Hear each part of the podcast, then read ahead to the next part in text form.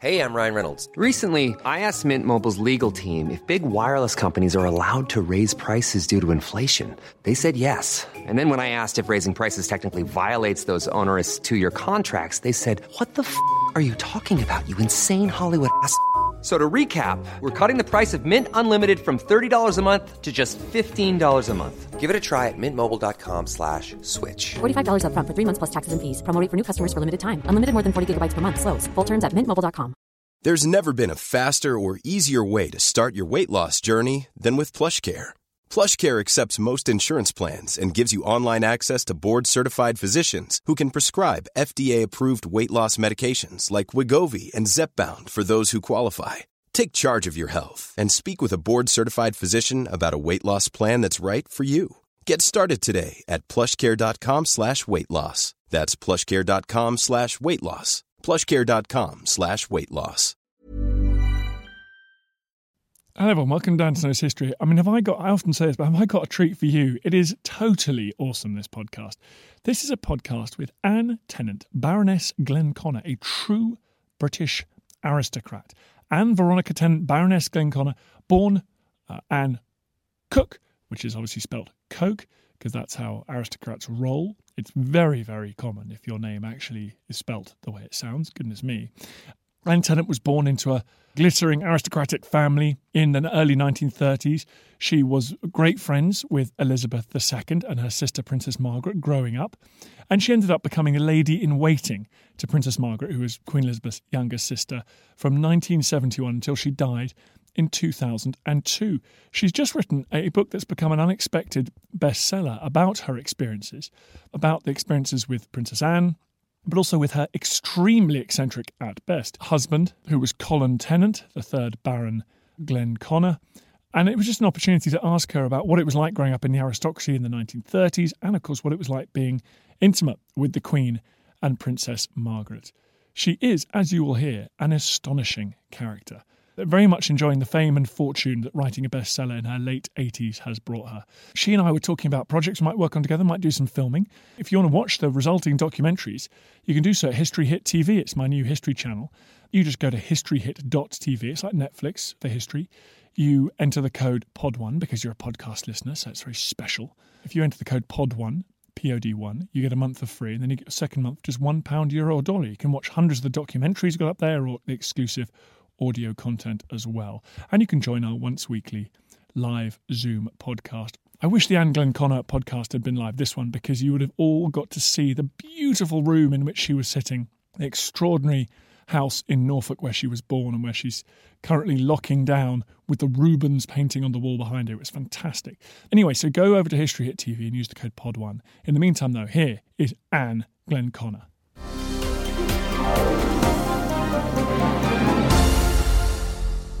Anne, thank you very much for coming on the podcast. Well, thank you for having me. I'm wondering what you're going to ask me. Well, it's going to be a terrible grilling, I'm afraid. Now, we are looking at each other on Zoom, and you are sitting in the most extraordinary room. Where are you in the world at the moment? I'm sitting in the saloon at Holkham. To my left is a marble hall. Uh, have you ever been to Holkham?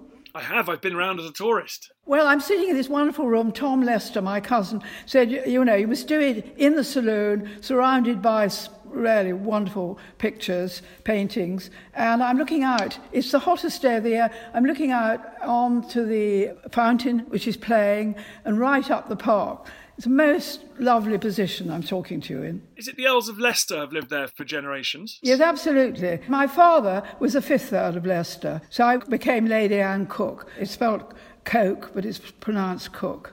And my ancestor, who founded the family really, was a Chief Justice in Queen Elizabeth the first day, and he prosecuted Guy Fawkes. And also, well, I, I was going to say invented, perhaps isn't the right word, common law. And when I go to America, they're thrilled because the law in America is still common law that was created by him. And our crest is an ostrich with a horseshoe in its mouth because he always said that the Cokes can digest anything. I ask, in the 1930s, when you were born, the British aristocracy, did it feel like a club? Did you all know each other? Did it feel like an exclusive band and there was inter friendships and intermarrying? Yeah, very much so. I mean, I was a child, obviously. I was born in 32. To begin with, the subject I'm very interested in is primogeniture. And I knew at a very early age that I was a tremendous disappointment because my great grandfather was alive, my grandfather, and my father. And there's a photograph of us in the hall, my father at my christening, with my great grandfather looking absolutely amazed. How dare she be a girl, you know? But yes, I was expected to marry somebody, friends of my family. It was a sort of club, I suppose. And on the whole, in those days, you did marry into the aristocracy on the whole, which is quite different today, of course. Holkham is famous for its shooting. Covert shooting was invented here, and we had the partridges. We shot more partridges here than anywhere else. And my father used to have all these male shooting parties. My mother used to arrange them, but she never was part of it. They used to have the tail enders. And then, of course, we, we live very near Sandringham, so, you know, the royal family have always come over here. And that's when I first met Princess Margaret, when I was three, and she was, I think, four. My family have always been part of the royal family. My father was an equerry to the Duke of York before he became king. My mother was a lady of the bedchamber at the coronation with, to the Queen. And of course, I was a maid of honour. My uncle, Jack Cook, was Lord in waiting to Queen Mary, you know, and so on and so on. So we've always been part like that, and uh, worked for the royal family. Is that something that you feel has changed in your lifetime? I mean, if you look around now at your wider family, there's not an immediate assumption that great nephews and nieces, the grandchildren, are all going to sort of knock about with royalty in each other. I mean, presumably that has changed, has it? It's changed completely, yes. And nowadays they marry who they like, really, you know. Because when I came out just after the war, we met. I mean, we had coming. I had a wonderful coming out dance here, where my father had a sort of special list of all suitable young men that were asked, and then we had lots of weekend parties where again we met people, friends' children or friends asked us. And then we moved up to Scotland to the Highland Balls, where then we met all the people who lived in Scotland. But I mean, you know, one was either at Blenheim or Boughton or, you know, all these big houses used to have weekend parties, and that's how we got to know each other.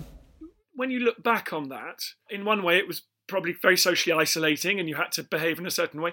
But when you look at your grandchildren or other people's grandchildren from that circle, do you miss that sort of social world and that sort of sense of being part of an elite, or do you rather like the freedom that your descendants now have? Well, no, I don't agree at all with when you say freedom. Now, it isn't because they shack up with one boyfriend. When I was young, we went out with a different man or boy or every night. When you read my book, my nightmare honeymoon. I mean, I was completely naive about sex, for instance. I mean, because we didn't do it, there was no contraceptive you know, uh, I was terrified of getting pregnant. I mean, we just didn't do it. And now, I mean, they have so little chance. I mean, one of my grandsons, who lives in Scotland, met his girlfriend at university. He's still with her. He's never actually had a chance to, you know, meet other girls. And I think that's very sad. I'm so glad that I lived when I did. We have so much more fun, really, you know, playing the field. you mentioned it in your book, the, the piece of your book that everybody talks about is your sort of marriage and honeymoon. Feels like an arranged marriage in the book. Is that fair on your parents? Well, I mean, my father wasn't at all keen on Colin, viewed him with grave suspicion. And when we did get engaged, he wrote poor Colin a letter off saying, I would like you to be absolutely certain that you call me Lord and Lady Leicester. I mean, you know, it's unbelievable. And Colin always, he wasn't allowed to call them Tommy and Elizabeth. I mean, of course, Colin was part of the aristocracy, but father viewed him with great suspicion, actually. And my father actually wanted me to marry Lord Stair, who was his age. And I said, no, Dad, I'm really not going to because there's absolutely nothing between us. Oh, he said, that's very disappointing. What about his brother, Colin de Dalrymple? So off I was sent on an outing with Colin. Again, absolutely nothing happened. No spark. Yes, I suppose I was expected to marry somebody of, you know, the same sort of type of person. I mean, I'm not particularly only a member of the aristocracy, but, you know, people who had a proper house, I suppose. A proper, proper house. But it was a love match, though, was it? Well, it was. I mean, I was fascinated by Colin. I really, actually, I'd fallen in love with Johnny Althorp, and he dumped me very unfair because his father, Lord Jack Spencer, my grandmother was a Trefusis. People looked into where you came from very much more in those days. And the Trefusis were meant to have bad blood. The Queens had two cousins. You remember Tom of loony uh, and Princess Margaret, the Queen, never visited them. And I remember teasing Princess Margaret. I said, "Look, you really ought to go and visit your poor cousins." in this sort of lunatic asylum. So I'll come with you. They didn't. But anyway, in those days, uh, Trefusis, my grandmother happened to be Trefusis. So Jack Spencer said to Johnny, You're not marrying Anne, because her grandmother's a Trefusis. You know, people did, you know, very carefully look into bloodlines. That's what they looked into. Well, that was his loss, in my opinion. Well, Prince Charles often says to me, My life would have been entirely different if you married Johnny. I might have married your daughter. if I married Johnny, I might have had a daughter who Prince Charles might have married. I mean, I mean that, that we were just sort of teasing each other. And then on your honeymoon was a bit of a shock. Appalling shock. Why Colin thought? I mean, I was, I suppose, very naive because in those days, I mean, all the young men and fathers used to take their son. There's a sort of upmarket brothel run by Mrs. Featherstone Hall. Do you know about her? No, I have to well, say, I mean, you probably would have gone there too. I mean, yeah, that's what young men did, you know. So Colin, I don't think had ever made love to a virgin. I think that was the trouble. And so, for some unknown reason, when I thought I was being taken off to the Ritz, you know, put on my best dress, he took me to this absolutely appalling mm, seedy hotel where we went into this room. I mean, luckily, we sat in two wing-back chairs because I sat with my eyes closed. It was an appalling sight in front of me, these awful pasty bodies squelching into each other in front of us. And I thought, this is simply nightmarish. And the honeymoon after that wasn't all that easy, but it did improve. And the thing about Colin was that one was never bored. He had a, a very quick, he was very clever, amazingly well read. Uh, he always had slightly mad ideas, some of them, but he always had ideas. In fact, he was a very exciting person to live with, too exciting sometimes. And how was the balance? Because you became the Queen's sister, Princess Margaret. You were her sort of best friend, confidant, lady in waiting. How did you divide yeah. up your time between husband and family and, and this sort of job? Well, I mean, what was so nice, often the royal family in those days, I won't actually go into details about this, but when they saw somebody having a difficult marriage and they liked them, they asked them to be a lady in waiting, because then one had the perfect excuse you know, I mean, the husband couldn't say you can't go to Valu with the Queen or the Princess Margaret. You know, I mean, Colin, unfortunately, thought he could come too. That was a mistake he made. He was thrilled when I was asked to be a lady in waiting and said, oh, marvellous. In fact, he did occasionally come, actually. No, it fitted very well. I mean, people have jobs now, don't they? Wives and husbands both work nowadays. It was a sort of job, but it was a job that Colin was thrilled about. He was very pleased I'd been asked. And, of course, my mother, being a lady in waiting to the Queen was able to give me a lot of tips and tell me about things, you know, because the court life is quite complicated, can be. What does Lady in Waiting mean? What do you do for Lady in Waiting of Princess Margaret? Well, she chose on the whole friends because a lot of the time you're alone with her. And the thing is, when you first join, you're asked if you've got any charities you're really interested in. You, you see all her charities and you pick ones that you feel you like to work with. And therefore, then one's in charge of those charities. They write to one. There is an office too, and you go into the office. And then you write all the thank you letters. Say, after Australia, I went round Australia with her. I mean, I wrote a lot of the thank you letters. But the great moment is you're with the person, I'm with Princess Margaret the whole time. And in the evening, you know, when we used to go upstairs, we used to talk over the day, we'd laugh. She had a wonderful sense of humour, Princess Margaret. And she sometimes, when I was with her, in front of other people, she'd make me laugh, you know. I tried not to. And I say afterwards, Mammy, please don't make me laugh. Uh, you know, I couldn't keep a straight face. And I had her to stay. I mean, I, I lived with her for a whole year at Kensington Palace because I was doing up a flat. Colin being very flaky. He always sold our houses without telling me. And then he'd say, oh, Anne, I've just sold the house today. We've got to get out in a fortnight.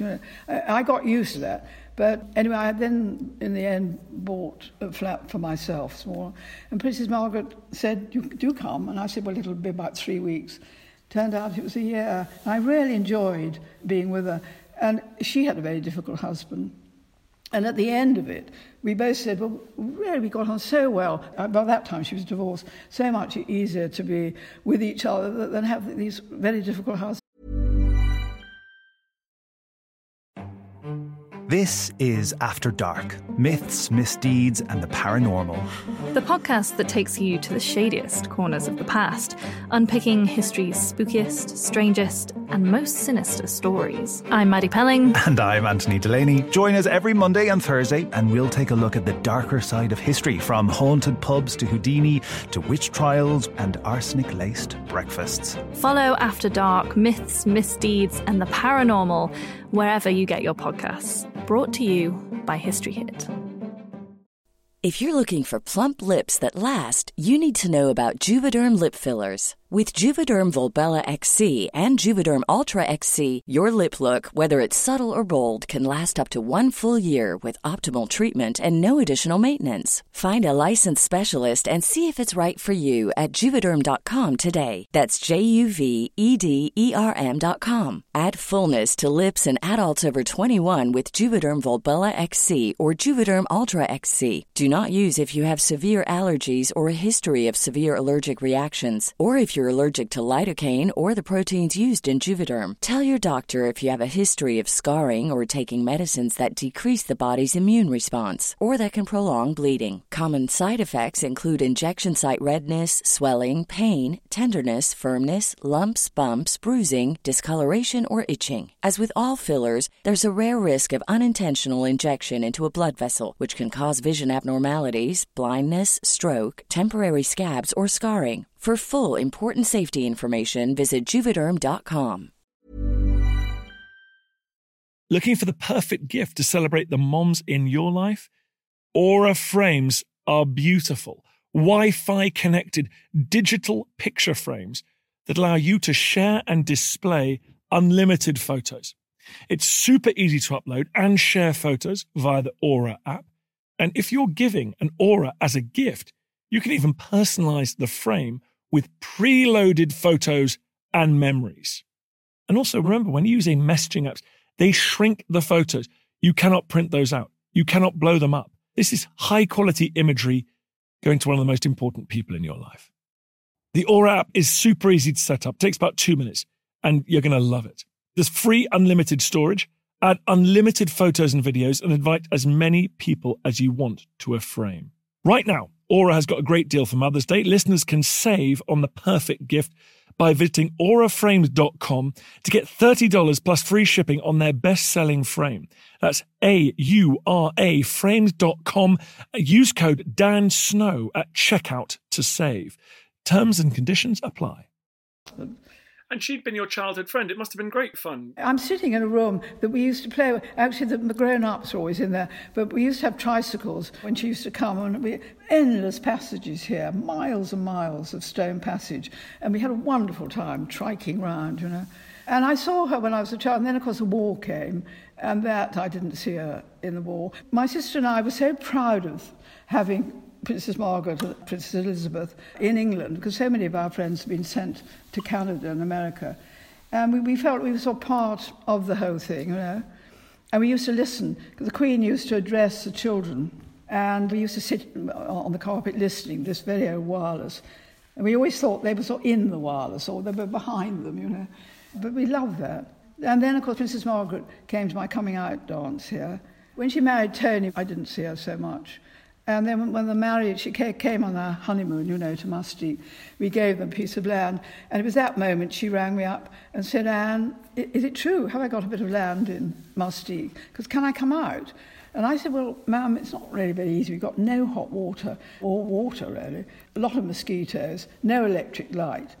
And anyway, she came and adored it. I want to come on to Mustique in a second, but just quickly with Princess Margaret. Her reputation is of a sort of socialite and drinker, and what would you have to say about that? Was she a sort of hardworking yeah. member of the royal family? I hope that's why I wrote my book, actually, because I was so fed up of people writing rubbish about her. They didn't know her. So I wanted, from my point of view, I put that over quite well in my book, because judging by hundreds of letters I've had with, from people saying, I'm so glad you have shown a different side to Princess Margaret. I mean, with me, You had to, sort of a rude way, putting it, handle her properly. You know, I mean, to me, she was very royal. I mean, she was brought up, her father was king emperor. Half the world was pink when she was brought up. There was only four of them. And, you know, she was very royal. And I didn't mind those sort of royal moments, which she had occasionally. But the great thing was to ask her what she wanted to do.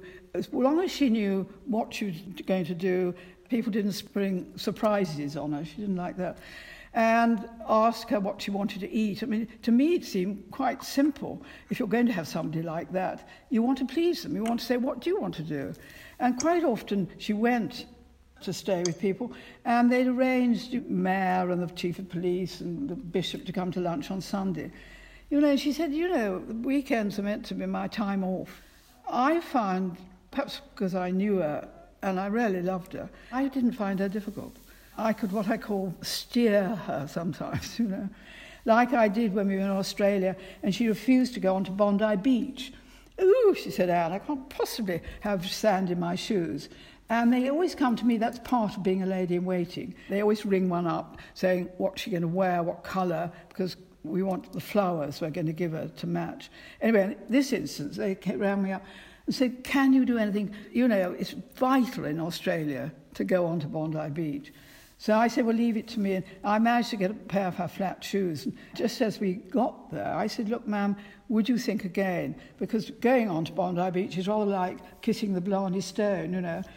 All right, man, look at my shoes. And so I took the flat one. I said, well, actually, I got a flat pair. And she looked at me and she just said, okay, Anne, you win this time. And actually, she got her own back later. She was asked to hold a koala bear. And she said, No, I don't think I will, but my lady in waiting would love to hold it. And this beastly koala bear, wee wee, peed all the way down my dress. And I said to her, I said, Well, you got your own back on me, didn't you, ma'am? You know, we had a very nice relationship. Fun. It was fun.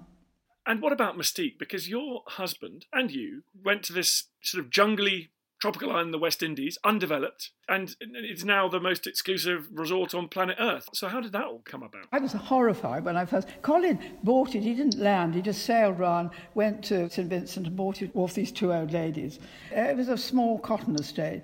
It was a nightmare. I mean, when we landed, we could hardly get through the jungle, the wild cows, and it wasn't called Mustique for nothing. Huge mosquitoes and no water. And it was a sort of dust, I mean, it was awful. I said, You're mad, Colin. Nobody's going to want to come here.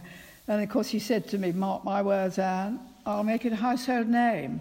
And he did. And then she came and adored it. And then first person actually was one of the Guinnesses, Honor Guinness, was married to Chips Channon, you know. She came with her second husband and was fed up on her boat, her yacht, with, with a rather drunken husband, and said, Can I buy a piece of land? And that was the first beginnings of it. And then Colin, quite rightly, ran it like an English country estate. I mean, he was very, very good with the indigenous population.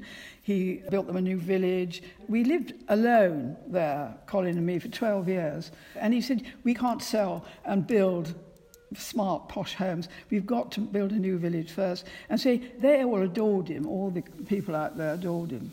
David Bowie, great list of people came. And then Colin loved giving parties. They were fantastic. I said, you know, we can't afford it. He couldn't really afford it. And he said, well, this is publicity. People are going to see photographs of the parties I give, and they're going to want to come. And he said, I'll take somebody swimming in Macaroni, this is a wonderful beach, and by the time we come out of the sea, I will have sold them a plot. And he did quite often. And that was the famous time the Queen came to see Princess Margaret's house. And she never swims because of being photographed. Anyway, the great thing in Mustique is we can stop any uh, photographers coming because there's no proper hotel. I mean, and they're just sent away if they arrive. And anyway, she did swim. A young man who helped Colin was taking some visitors past the following week, and he said, You know, the, the Queen swam there last week, and we haven't changed the water since. that was a sort of idiotic. I mean, there were lots of jokes. Colin was very good at sort of jokes. Something that's so extraordinary to me about inherited wealth is it can cause such extraordinary chaos within families. And your husband left all his money to somebody else, and it's system like yours, which involves these passing these houses down and properties and estates and things, that must have been hugely problematic. He had already given a Glen, which is a family home, to his son, Henry. So he was living there. Colin, in the end, lived in St. Lucia. He was a resident. But, of course, what was really difficult for me and the children because in the West Indies, the will is read the night of the funeral. And we had this amazing Caribbean funeral. I've written about it in my book. He changed his will, I suppose, five months before he died, leaving everything to Kent, who was his valet, a servant, really. And that, what was a final sort of nail in the coffin slightly for me you know. I've been married to him 54 years, and there's nothing you can do in St. Lucia. The law is quite different. Because I went, I thought, well, I can surely, you know, get something. And they said, no, women don't count for anything. So, you know, anyway, I've written a bestseller now. Grand old age of nearly 88, making some money for the first time.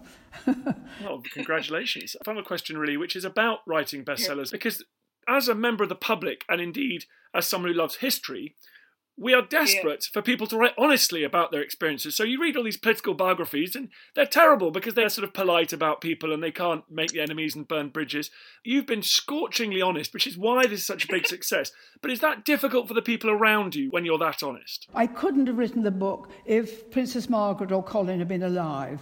I simply couldn't have. I had to wait until, you know, they died. No, I mean, I've got grandchildren. I've got great-grandchildren too. I've got great, two great-grandchildren. And I sent the book to Henry's son and Charlie's son, and they were both about three when their fathers died. I rang up rather nervously and said, what do you think of the book? Are you okay with it? And they both said, yes, Gran. We didn't know how, especially Henry, who died of AIDS. Uh, Ewan said, I didn't really know. I, nobody talked to me about it. I'm so glad you've written it down. Children have all been very positive, which is great. But I do think that when people write books, I mean, since I've written my bestseller, people said, Oh, I've got a book, I want to write a book. But I do think you've got to have a story. You've got to have something to say. You know, you can't just write a book because you didn't have any shoes in the war or something like that. You know, you've really got to have something to say. It seems rather rude to actually say to people, well, what is your story? Are people going to be interested in it? I mean, I have always told stories, as you probably gather, as I'm gassing to you now. And a young publisher I sat next to at lunch one day, Tim Perrins, and he said, Have you ever thought of writing a book? I said, No, I, I can't write. He said, Yes, you can. You got the stories. And I dictated it. My book has got my voice because I didn't write it, I dictated it. Somebody else wrote it up, and then we edited it every evening together. But I sat in my sitting room looking out of my garden, and somebody said, Did you have writer's block? And I said, No, I had writer's diarrhea. I, mean, I couldn't stop. It all came flooding out. But that's what I do think about books, is you do have to have a story. Don't you agree? I completely agree. My last question, and I'm not expecting you to answer, but are there lots of juicy stories that didn't make it into the book? Of course. Yes, of course. I mean, oh God, yes. Some of the juiciest didn't go. Well, I couldn't because the book went to a lawyer. Well, you probably know. And the lawyer, I think, was absolutely horrified. so I can't possibly put that in, Lady Glenconner. You've got to take that out, which I did. But I got it all on tape. So my children, when I'm gathered, which will probably be quite soon, my children can do what they like with it. I mean, with the rest of us, are very excited to hear about that. Lady Glenconner, thank you very much. Tell everyone what the book's called so you can go out and buy it. Oh, yes, there is a lady in waiting, My Life in the Shadow of the Crown. Uh, if I say so myself, a lot of other people have said it to me. It's a jolly good read. Being passed around my family at the moment, so thank you for writing it. And I feel very honoured that you should think, that, you know, I am history, I suppose, in a way, that you feel my story's worthwhile to be, you know, kept somewhere. I feel we have the hand of history upon